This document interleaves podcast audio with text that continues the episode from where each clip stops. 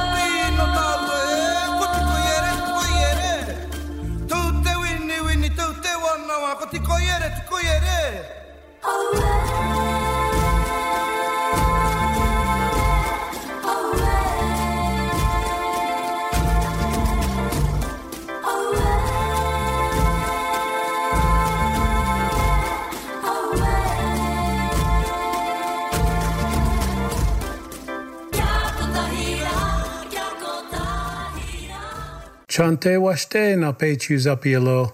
Ambetu washtelo le unkipiki he washtelo. Greetings and good day and welcome, my relatives, and with a good heart, I shake your hand. It's good for all of us to be here. In addition to relativity, this is First Voices Radio.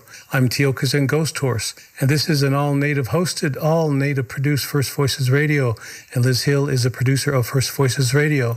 And you can hear us on iTunes, Apple Podcasts, Buzzsprouts, Spotify, as well as First Voices Indigenousradio.org for archiving, downloading, and listening.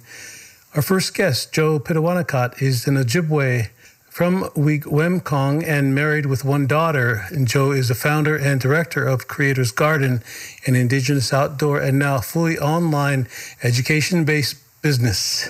Creators Gardens is focused on plant identification, beyond sustainable harvesting and teaching every one of their linguistic, historical, cultural, edible, ecological, and medicinal significance through experiences.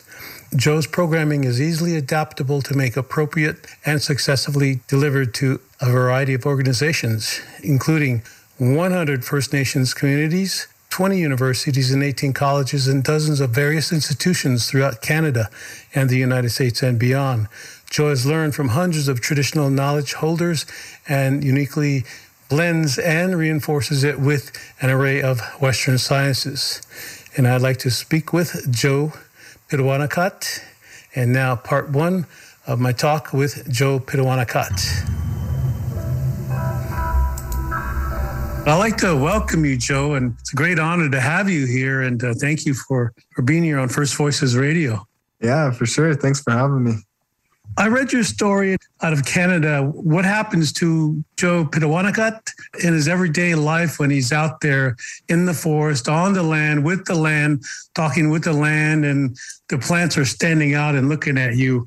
Yeah, so usually when I'm like out in the bush, out in the forest with with uh, I'm I'm always with my daughter. Uh, now now we have a dog, so I'm always out with my daughter and my dog and trying to keep up with the the both of them yeah, just constantly just being surrounded by all of that knowledge is is uh, uh, every day that I get home, it's always like super overwhelming. Like I'm real tired, mentally drained every time I get home wow. from those days that we spend outside. I know you mentioned there's a certain responsibility that you have. It's an obligation rather than a right to a plant. In the Western mind, I think they think about have a right to everything but I think it's different among Native people that we are obligated as responsible. So that same responsibility goes with your daughter. Your thoughts about that? Yeah, yeah. So um, she, it's it's been super fun since since we had her around. She's seven. She's going to be eight soon, and uh, so now you know she can clock a solid 25 kilometers a day no problem in the bush and um, and that's exactly what is normal or what we made sure was normal for her is our responsibility to the plants. And so she she's grown up always knowing how necessary uh, the plant medicines are. Um, like one example she has um, uh, ever since she was first born, her first bath, they have been in medicine. Because, well, I mean, you know, like we never had soap before. What we would do is we would make a nice, strong tea with a medicine plant that's good for our skin and to help clean. And so that was just our life and uh, and, so um, when we were raising our daughter, for her that was just normal to have a bath that was like this dark tea color, and uh, in kindergarten we sent her to school and she come back home and she's like, "Did you know?" Um, like nobody else. I asked everyone. No one everyone just pours water in their bath like it's clear and she thought it was so crazy. And so for her like using medicine has always been like a normal thing. She gets a cut. She knows what to do. She has baths in her tea and she's uh, she's just constantly drinking all of the different teas that we have. Oh what did you make this week? And then drinking it telling us if she likes it or not. You know it's just normal. And so for her the other things that's normal is our responsibility to those plants. And so when when we're outside i really caught her this year because of the amount of just miles we were able to clock in the foot in the bush. Um, she was always grabbing seeds. She had pockets full of seeds, and she was taking plants and putting them in new areas, and and just always in that mindset of responsibility. Like these plants are my friends; they help me, so I'm gonna help them. And just watching that in action this year was like so fun. I'm seeing or hearing that that children have a ta- tactile relationship with the plants, and so you speaking your, your language of Anishinaabe, and the relationship with that. Is there a way you, that you describe the touch, and of course we can say the uses of it, but that's that's what we're supposed to be passing on, isn't it? That that tactile re- relationship responsibility, as you have, and your daughter, you said you walked miles with her, right? How far are we are we away as Native people from that? We are, uh, I think, yeah, you know, maybe quite a ways away um, because, you know, what we once called life is now intense therapy. Like when you take somebody who is sick, somebody who is developing diseases and accelerated aging and all of these things that we're dealing with, and you expose them to uh, aspects of our culture like medicine or or like nutrition and starting to look at traditional diets and things like that when you start to provide that as an option for that individual what once we called everyday life is now turning into being an intense therapy. Uh, and so yeah we are pretty disconnected from that. And i think that the more opportunities we do that we get to be able to just like my daughter has just be able to do it. Uh, and and it's just kind of like she that's her life is just doing it. It's not talking about it. It's not imagining it or dreaming about it uh, she wakes up on or she's going to bed on Friday night. Where are we going to go tomorrow, and what are we going to do? Because uh, she wants to go to a good spot. She wants to be able to um, see all of her friends and and and interact with interact with them, help them. Uh, even though this year, you know what, we didn't even harvest medicine. I harvested like two bags of three different kinds of plant, like nothing. We're used to harvesting like 220 different species every year. Uh, and this year, nothing. All we did was explore new areas and help mainly because that's what my daughter wanted to do and and so we just helped we have lots of leftovers i have lots that we have harvest, harvested from previous years and so this year yeah it was just about the plants even though they weren't even helping us we're helping them just like hmm. when you, just like with some people, um, some people, you know how good it makes you feel when you could give something to somebody, not expecting anything in return. You just wanted to help them. So you gave them a gift that helps them.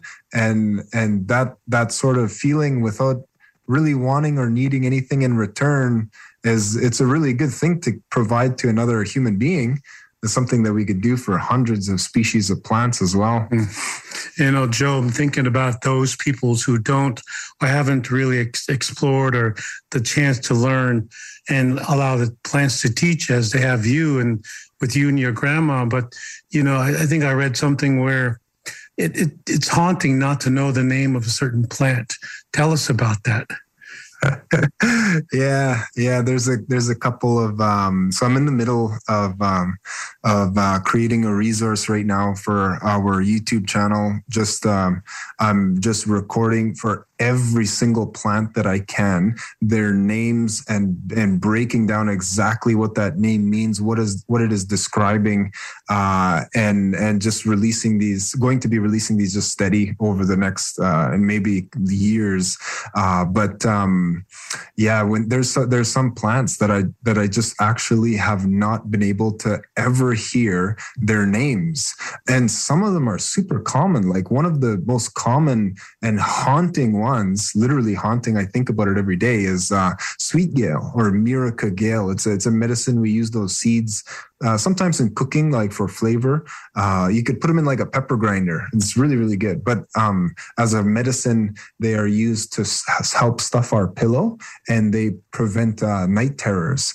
Um, and so, uh, really really important uh, medicine really really really common like around any slow moving rivers uh, like it's everywhere it's super common. It's a it's a birch it's in the birch family and uh um i've never heard its name being spoken once and the idea of never being able to recover that name maybe it will be gone forever. I, I don't even know because it, in the name of a plant it describes so much it portrays it projects the identity of that being so well and then to to to miss that is uh, terrifying. So it's my goal and and maybe responsibility to do everything that I can to recover that.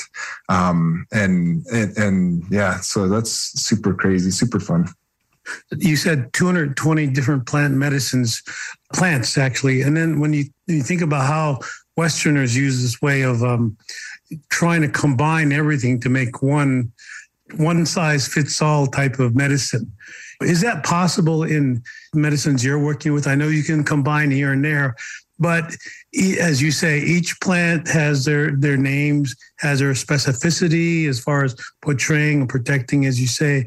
But in, in as far as my knowledge is concerned, each plant has a song. Has it gone this far where you realize that this song is actually the word you're you're portraying it as? When you start to dig in and you and when you really want these answers uh yeah it's kind of scary to think about what may have been gone or what may be missing. Uh but then also you know the opportunity or responsibility we have to get what we can. Like like even just to your first question uh, um just about mixing medicines and things like that like there's a there when you when you go to make a, a medicine take like women's medicine. My grandma was a midwife so this is just like a supernatural place for me to go but women's medicine um, there is so many different plants and trees out there that can be used and are used like directly specifically for so many different issues that women go through. And you could talk about each one of those individually um, but when you go to make women's medicine you combine all of those and you make women's medicine. You make that kwemshkike. Uh, it's it's not. Uh, it was very hard for my grandma to look at one plant and say that's women's medicine because women's medicine is not just one thing it's everything all together so you do what you can to to make that medicine and that's what it will be so you take women's medicine do the same thing for heart medicine. There's like you know 30 different species of plants that all work specifically with different parts of your cardiovascular system. And you know you think of the importance of that. The cardiovascular disease is the number one killer in indigenous communities in the, the entire united states and i think every developed country. Uh, but um, when you go to make that heart medicine use it all together and then you could take even a step back further from that and you look at all the heart medicines and liver medicines and lung and, and kidneys and bones and uh, everything, all of the medicines that we have that help with these specific parts of our body and you mix them all together. Um, and we did do that. That was something that was a medicine that every family would have would would have been making in my community. Every family did make it up until about 60, 70 years ago, till that knowledge was gone. We were able to kind of pull that out of my grandma. Six years ago we made our first batch of that medicine. And uh, the the year that we we've been making it every year since. And the first uh, the the best year that we had to making that medicine we had 119 different species of plants that was inside of like 160 quart or, or like 45 gallon pot that we cooked for like 40 days and extracted all of the medicine from that. And and uh, it was such a crazy process but to be able to have the medicinal potential of every single plant within our georegion um, all in one one lick. uh, that's the way that we used to make medicine. That's what every family used to have. But yeah, just the the the degree of separation is so great that we were actually the first people in my community or in my family to make it in 45 years, and the first people in our community to make it in over 20 years. Uh, and and so we're doing what we can to teach as many communities how to be able to bring this this this important part of life back. Um, uh, but yeah, that's a, that's a really funny, uh, a neat idea to think about. I'm thinking about this one too. Joe is um, I know the Anishinaabe culture reaches far and wide and cross culturally transmorphing with other tribes, other native people. You find similar uses of it. Have have you stepped outside of the Anishinaabe to discover other tribes using the same with a different word, with the same uh, spiritual inflection to that plant?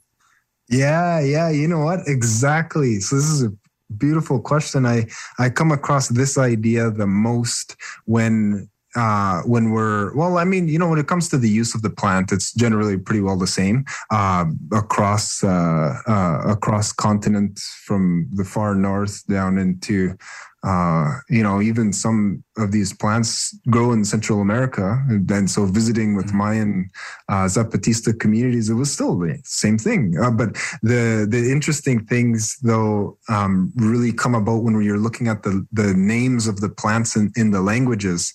Um, like there's there's one uh, one of my favorites is uh, um, we call it moshkoawis or um, that's uh, wild bee balm or wild bergamot, Monarda fistulosa, and this this plant just grows everywhere. Uh, and in the Anishinaabe language, it's describing uh, elk. Moshk o is an elk, and moshkoawis is that's elk medicine.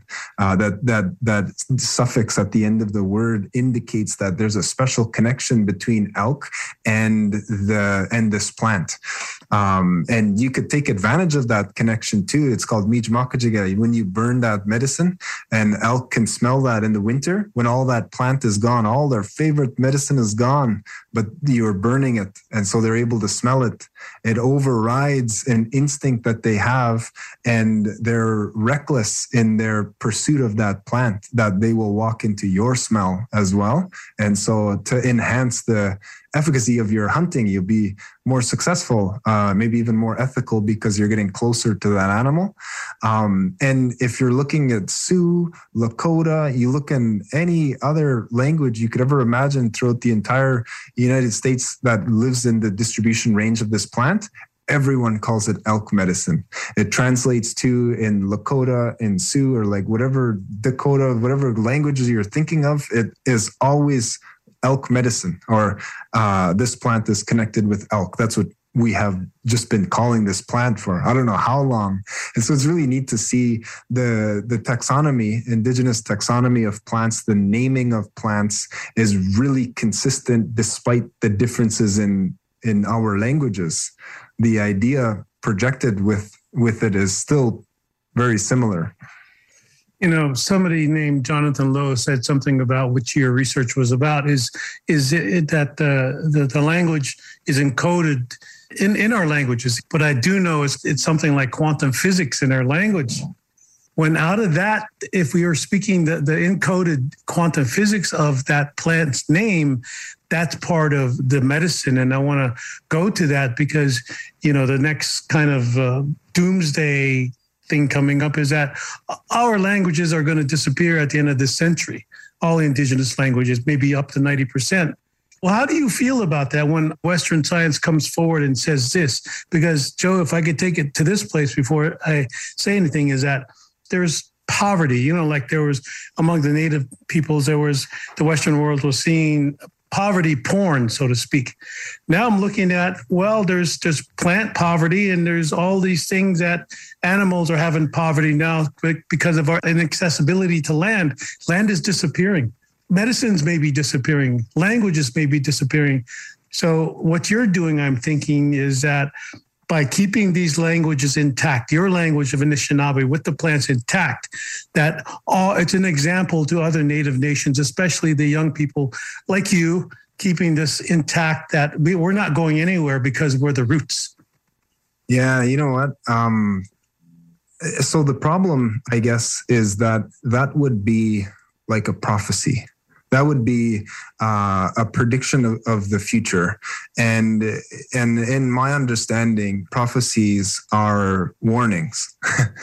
It's not that this will happen. It's a warning and if that prophecy comes true you failed to stop it.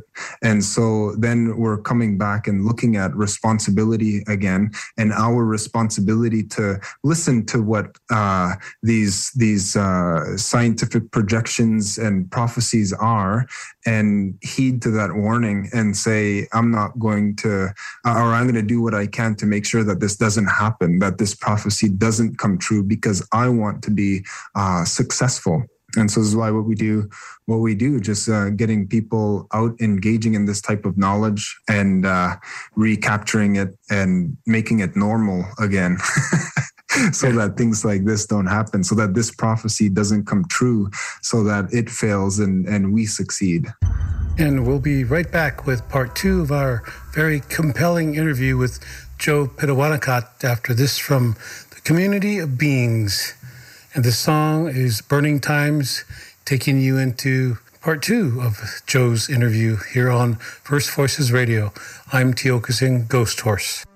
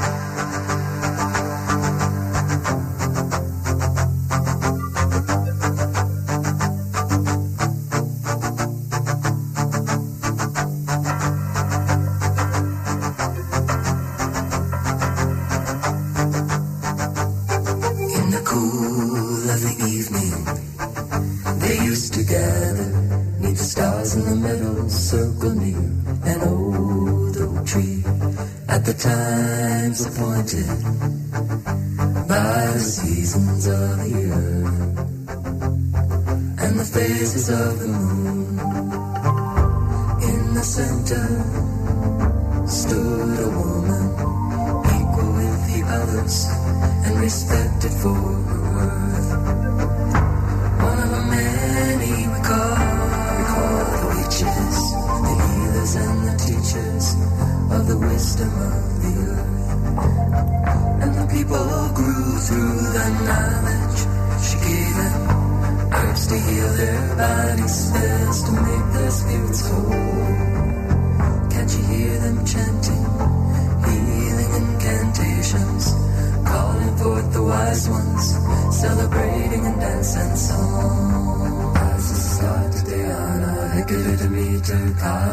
Inanna, Isis, Astarte Diana, Hecate Demeter, Kali. Inanna, Isis, Astarte Diana, Hecate Demeter, Kali. Inanna, They rose came to power through domination, and they bonded in the worship of a dead man on a cross. They sought control of the common people by the man allegiance to the Church of Rome, and the Pope declared an inquisition. It was war against the women whose power they feared in this holocaust against the nature people. Nine million European women died, and the tale is told of those who by the hundreds, holding together, chose their death in the sea, while chanting the praises of the mother goddess of refusal of betrayal. Women were dying to be free.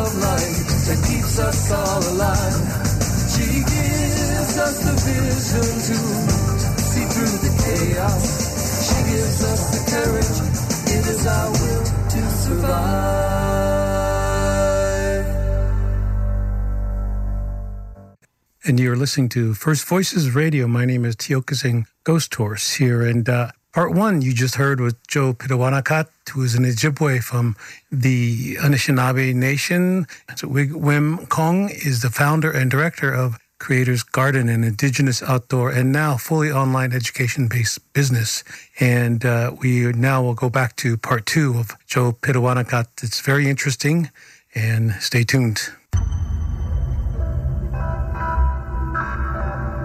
I'm thinking about the Anthropocene that people are projecting that, you know, we think too much about the human first. But when I refer to the relationship the native peoples have with the earth, and I'm speaking about uh, a particular concept, in this case, finding out that a lot of native nations do not have the concept or the word for domination.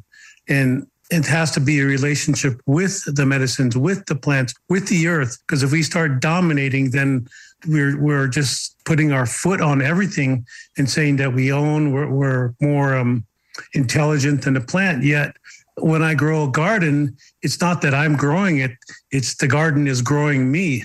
And so, Anthropocene seems to be another thought process. So what I'm thinking is like, wow, we have so much intelligence out there. And when you're in that, and when you're teaching your little girl, that's the intelligence. That that's our responsibility. I'm thinking that way. So in that way, I'm thinking what you're doing. I see all the medicines back there that you have, you know, you're storing. That's what it's going to come to because I'm walking here, Joe, and I'm not seeing any birds.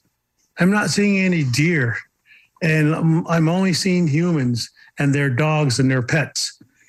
And I'm like, what happened to, to all of this? When I was a boy, it was full.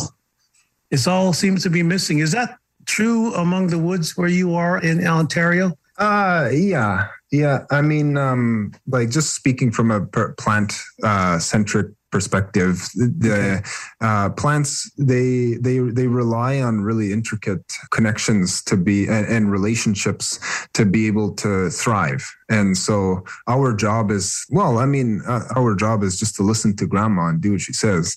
And mm-hmm. and what grandma has is thousands of years of protocol of rules to follow that are designed in a way to make sure that you're helping those plants that you're you're playing into uh, they're yeah so you're you're there to help them. Like yeah it's crazy when you're looking at plants the systems that they rely on in the great lakes region as what makes it different than other parts of the world is that the way that they distribute the seeds the way that they that they distribute themselves the way that they reproduce uh, every plant seems to have a flaw or a problem that can help ensure that that plant is living to its fullest potential. And so, okay, so sorry, yeah, to your question, just about uh, you know development and changes in the environment, uh, plants rely on a incredibly specific and intricate connection uh, between ants, bears, mice, owls and snakes. Uh, so, in order for a plant to distribute the seeds, most main medicinal species rely on ants to grab the seeds. We always think birds grab them and poop them out somewhere, and that's where it grows. But that's true in other parts of the world. But when it comes to the Great Lakes region, birds, mice, chipmunks, anything who eats these seeds destroys them, digests them, and destroys them. And so they end up being the worst enemies. Instead, what our plants rely on is for the ants to collect all the seeds, and the ants prepare the seed to germinate. They, it's called Myrmecochory. They eat the a case there's a case around every seed that prevents that seed from being able to germinate. It's called the elaiosome, and that elaiosome is nutritionally complete for ants. So they collect all the seeds, eat that elaiosome, and now that seed is ready to germinate.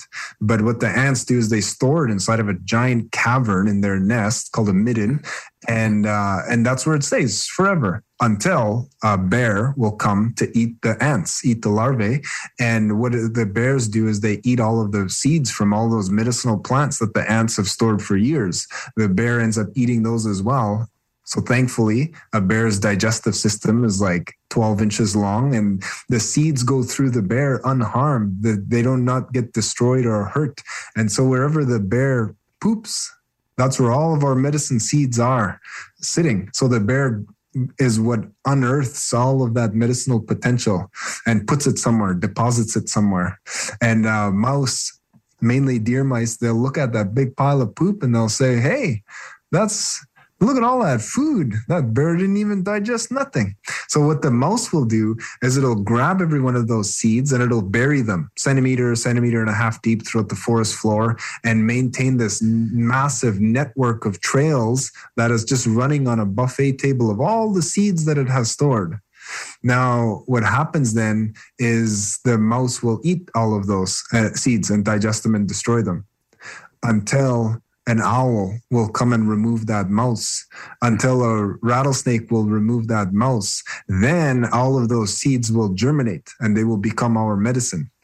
This is why uh, bears are super important uh, creature in protecting medicine, um, and owls and snakes. They have such important roles. Like one family of barred owls probably one of the more common types of owls, can eat over 30,000 mice every year that's a lot of mice that are being removed. That's a lot of medicine that helps to be planted. And so when you're looking at the barrenness of our green spaces, uh, when you're looking on the land and you're not seeing any of the plants that should be there, like it's just sterile. There's nothing growing there because bears are not there pulling the seeds out, uh, because there's no more raptors, there's no more owls and hawks that are removing the mice. And so a disruption into that system and so that's what's causing this uh, um, this this issue of there just of there just not being enough green access to green spaces, access to diverse areas with that have our medicines is because it's all locked away because the system is broken. Whereas our culture, every part of our culture, every tradition that we have is helping with that process. Uh, like like when you go to make a, I'm really getting into it, but when you go to make a, a water drum, you get round stones that are used as leverage points to to stretch the hide over the water water drum, right? Those round stones um, in in a lot of communities that we go to, the only place that you get them is from ant hills because ants are obsessed with round things. They'll roll it home and and there it'll stay. So you reach into the ant hill and you pull out those round stones, and what you're doing, who you're acting like. A lot of communities will even make they'll make like a glove from a bear, and they'll reach into that nest to grab those uh, round stones for the water drum. But what they pull out is all of those medicine seeds and it's a garden of hundreds uh, all all that medicine growing there. It's the most beautiful thing to see.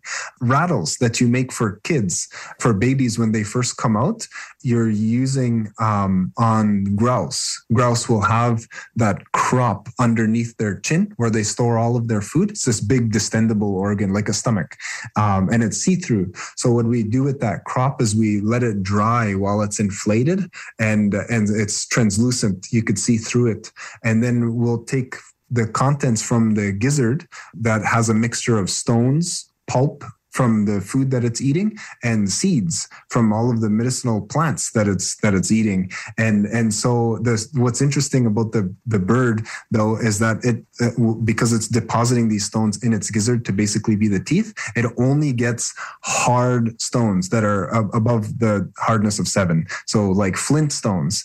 And so that's what it deposits in its gizzard. So we take those flint stones and we put them in the in the rattle, put them in the crop that we dried out. And so when the babies shake that, uh, they get that shh, shh, shh, shh sound that they've been surrounded by for nine months. You know, mommy's heartbeat, just all of that, that, that, that rhythm, that shh sound. And then they get to see the lights too from those flintstones hitting each other and sparking. And and uh, like i remember we went to go make these with my daughter. And um, and she when she opened the crop of the gizzard my daughter who is five turning six she says hey look at all these seeds and she was able to identify what those seeds were from, what plants they were from. Oh, this bird must have ate these. Yeah, just being responsible for those plants and and putting them back out there, making making a rattle to comfort babies. Uh, every cultural component, every cultural knowledge that we engage with is helping um, distribution or helping the diversity of the the world that we're living in. And so when you're thinking of other systems being imposed, other systems coming in here and saying, well, this is the way we're going to live now. They are disrupting that system. And now we're here hundreds of years later saying, what happened to the diversity? and uh, and well the, the the culture is gone and it's the culture that has been responsible for that diversity so uh, consult with us I definitely hear that, Joe. Thank you for that. You know, it reminds me of what there's, they, they describe ecological diversity and um, biological diversity, but there, where's the cultural diversity? And I'm thinking that part of this is your daughter and your grandma. And I know you've learned a lot from your grandmother, but the other day I was watching a squirrel bury a seed, but their babies didn't know where that, that walnut was I mean, when the when the mom buried the babies weren't born then, so the the baby came back and found that seed. So is the memory passed down through DNA? And I'm relating your grandma to your daughter, and obviously it's it's an action. So the memory of of the squirrel's mother to maybe the squirrel's daughter, understanding exactly and having this honing device of DNA in our memories. Is that have you seen that enacted out in nature as well as among the human forms? There's there's a lot of examples in in nature of this uh, um, really incredible portrayal of memory. You know, with elephants and stopping at graves of grandparents that they haven't had exposure to. And knowing that that was there and having their whole morning ceremony so like yeah there's there's lots of examples uh, of that and, and all of this anecdote all of these examples is driving uh, a, a, fair scientific inquiry as to like how this happens uh, what's actually going on because uh, there's something that we don't understand. And so yeah you know it's being studied right now but i'm i'm super curious. It'd be nice to be able just to tap into that and just just remember and recapture all those names that uh, we have forgotten. But yeah that's a, that is a really neat idea so I know that you said that you don't understand your your language fluently yet, and um, I'm wondering if you're looking forward to that. And because I know this is the current trend, which to me it always has been to recover our language. You finding it easier to recover your language by participating with that which is now separated from our language and more into a technical of explaining it in the English way rather than our original way. Let, us say um, bare root. It can't be domesticated, right? It can't be planted anywhere else. It, it's it's on its own, and and I think that's how our languages are. It, it can't be dissected in in a sense that um, to be more subjected and objectified. So it became a noun. So what I'm reading, what you are doing out there, tending to the creator's garden, so to speak, that you are you are in the action. You are verbing. You're verbing everything. Yeah, yeah. It's it's hard to separate that. Yeah, it, learning the names of plants uh, was definitely my vehicle to learning as much as I know about my language now. Um, which which I've been finding lately is is is fair. I there was a language conference uh, east or Toulouse, uh, Little Traverse or wherever the heck they are. They do so much language initiatives, and uh, they, there was a whole weekend in in the end of October where it was just all Anishinaabe speakers, and they were they were just telling stories. Like every workshop that I went to was just somebody sitting in front of their laptop on Zoom telling stories. Man, was that ever nice to hear. And so, whatever fluency that I do have in my language to be able to understand the stories they were sharing uh, was created from learning about the plants and what those names mean. And so, you know, the uses of English and the translations, this is necessary for me to understand what each of these syllables are doing. But, uh, you know, it's really interesting about that conference there. are Lots of the stories I was uh, listening in on at some like one of them was describing uh, going out to make jam with her mom just just just talking about the day that they made jam and then she stopped and she said, I don't remember that plant's name. And uh, but it's called high bush cranberry. So i'll just call it high bush cranberry. I'm sorry and she apologizes for not knowing the name of the plant. So i just bust on and tell her you know what it was and and then she knew and so it is like really neat to, to have that connection happen sort of live. Uh, and it was those interactions that are driving my to to create this resource uh, just on our youtube channel. And going through each each of these names, they're they're describing um, uh, yeah actions verbs really um, intricate details that are that are occurring and um, objectify it would be diminishing what you're observing, uh, mm-hmm. maybe diminishing of the of the actual identity of that plant within that name. Uh, so like um, like it's just impossible. Like I don't even understand how that can happen. Like there's one plant that's called Gazibanashk. This is my favorite one to tell everybody because it's mm-hmm. crazy. So Gazibanashk is describing a plant uh, that uh, that ashk at the end of the word is just the, the plant portion just it's a it's a plant being. And so the gazi is where that identity is. And so gazib and ashk is, um, zibe is a river. And so this plant gazib and ashk Equisetum hyemale or uh, scouring rush, it, it's generally beside a river or, or a water source uh, because the plant uses needs a lot of silica. Uh, I think it's like 13% silica. So it needs to be near moving water uh, always by water. So it's always by zibe. And uh, when I told my grandma, I made that connection that it's called gzibnash because it's always by a river. She said, uh, my, my mom said that Uh, the reason why we call it gazibanash is because of the sound that it makes. So the plant pulls up a bunch of silica from the soil, deposits that silica, which is glass, right, in the outer portion of the plant. And on the outer portion of the plant, it's like really ribbed and the, the plant is hollow. So when the plant dries, you basic and you rub this plant together, um, you get glass, sh- little shards of glass that are all rubbing against each other with this hollow center, and it and it makes like a scream. The plant screams, and it sounds like a like a little girl. And and so my grandma said her mom scared her once that on the porch with this plant, rubbed a bunch of it together, and then my grandma thought there was a scream and and so uh, I thought, oh, so a sinue. A esinwe is describing that scream sound. So esinwe kasibanash, that's why it's called this. And so I was like, oh, so it has two meanings in one name. So I went to a plant expert in my community and I said, check out what I found out. And so he said the same thing. He said, I never thought that before because he drinks the tea.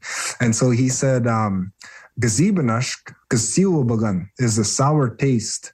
And so gasiu or gazibanashk, that's why it's called that because the plant, when you go to taste it, it tastes sweet in your mouth. And then when you swallow it, it turns sour. So bagan, gazibanashk, that's why we call it that.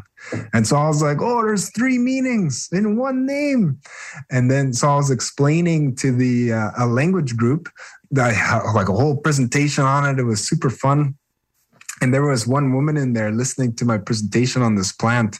Uh, and and one of the things that i explained was that because this plant pulls up a bunch of silica from the soil and deposits it in the outside silica is a hard abrasive crystal like that's what we put on sandpaper. That's what we use to grind things down with. Um, the reason why it's called scouring rush in english is because it was that's how that's what everybody used for like a scouring pad before the industrialization of steel wool. Everyone used this plant, and so she heard that piece, and so uh, she she said, "I have a question for you," and she said, "How does your dad tell you to have a shower?" And I was like, "What kind of a question is it?" And so I said, uh, is what he says, uh, and she's like, "What does that mean?" So gazibi, I don't know like soap. Um, dia is my butt, so clean my butt uh, with soap. I don't know what this what she's getting. So she says, "How does your dad tell you how to do dishes?" Um, what does that mean? She said, Oh, it's like, I don't know. It's like just cleaning. I, I don't know, understand. So she said, Gazibi is when you're scrubbing something. So your dad, when he says Gazibi he's telling you to scrub your butt. Uh, or Gazibi he's telling you to scrub all of those dishes. So gazib and ashk, gazibi, that's what this plant is telling you, that there's a, a way that you can use it um, and also like four meanings all in one name, right? Where it grows, a sound that it makes, how it tastes, a utility use that it has, and, and yeah, all of those are are verbs. All of those are doings that this plant accomplishes.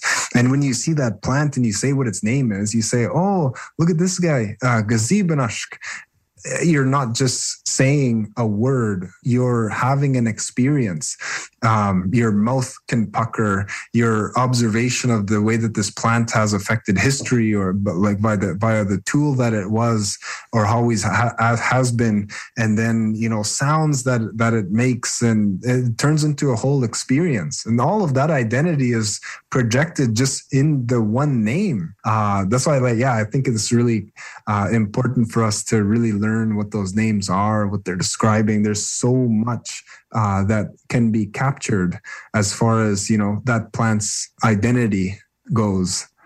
So one more thought before we go, because I know you can go here, Joe. Is uh is uh we have a word in our language, pejuta, really meaning herb or medicine or plants that have medicine and special. But what we do is we tie it to the stars. You see, so every plant medicine has knowledge of the stars because that's what they observe every day, the consciousness of the stars. And so they're incorporating, encoding that knowledge and intelligence of the stars inside the plants. Is there such a concept in your language with that? So, it, culturally and traditionally, these are uh, understood, are, are getting better understood. Uh, but as far as specifically understood in language, I, I, I haven't even th- actually thought to think about that. How did you say that word in, in your it's, language? It's a pejuta. It's really meaning the star's um, energy is here in the plants. Oh, sweet. That's crazy. Yeah. And and just those thoughts like that. But that's something to talk with you maybe next time because we just took a whole hour up of uh, just uh, delivering what we need to, the bigger message, bigger than us. But I I want to thank you, Joe Pitawanakwat. Thanks for taking your time out and sharing your knowledge and. Um, you know your experience and because I, I think this is something as you know the world is needing right now that knowledge is much greater much bigger than we are as humans for sure. Yeah, thanks for uh, bringing me on. That's super fun. That hour just just whizzed right past us. Nuts. yeah. Any last words or any thoughts for those the listeners here? Yeah, no, I'm super pumped. So I uh, we're really doing everything that we can to recapture and regather and have an understanding of the importance of uh, uh, what we would call um, medicine knowledge. That's medicine knowledge for health, for language, for uh, environmental health, for everything we do, everything that we can to share uh, this knowledge in, in, in every way that we can. So um, lately, uh, this has been virtually.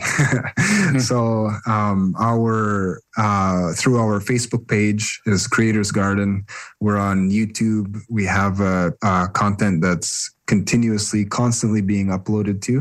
Uh, and then, like I said, I think one of my biggest, most exciting projects is having all of these names on our YouTube channel. Just a place to go, a resource to go to learn about Anishinaabe taxonomy of every or the taxonomical process every single plant uh, that we have i'm already a good ways into recording all of those sessions. So we'll be releasing those soon.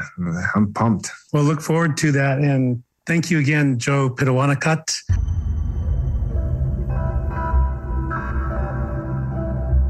And that was Joe Pitawanakwat of the Ojibwe Nation, is a plant medicine teacher reclaiming Anishinaabe names for species and reviving eons old indigenous languages, which could help tackle climate crisis. A 2014 study estimates that roughly 30% of both the world's indigenous languages and animal species have declined between 1970 and 2009. Some conservationists and climate scientists believe the key to protecting endangered plants and animals is supporting efforts of maintaining indigenous languages.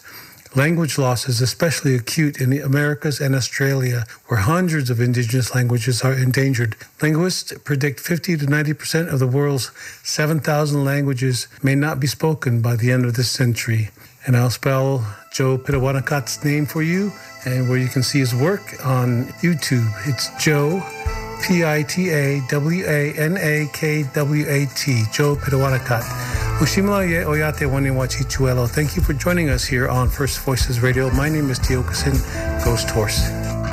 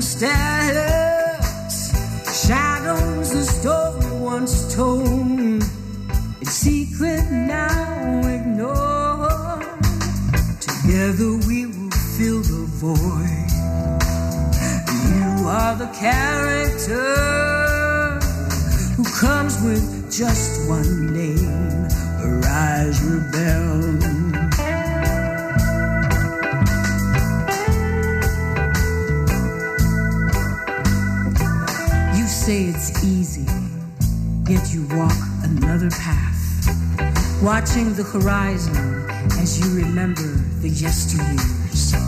Wide awake one day, I will see the sun beyond the pines by the water. He will stand beside us all, just as we did before.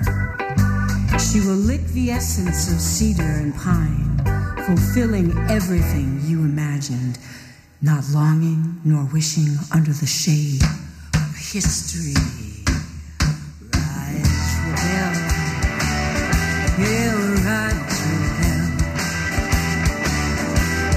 Rebel.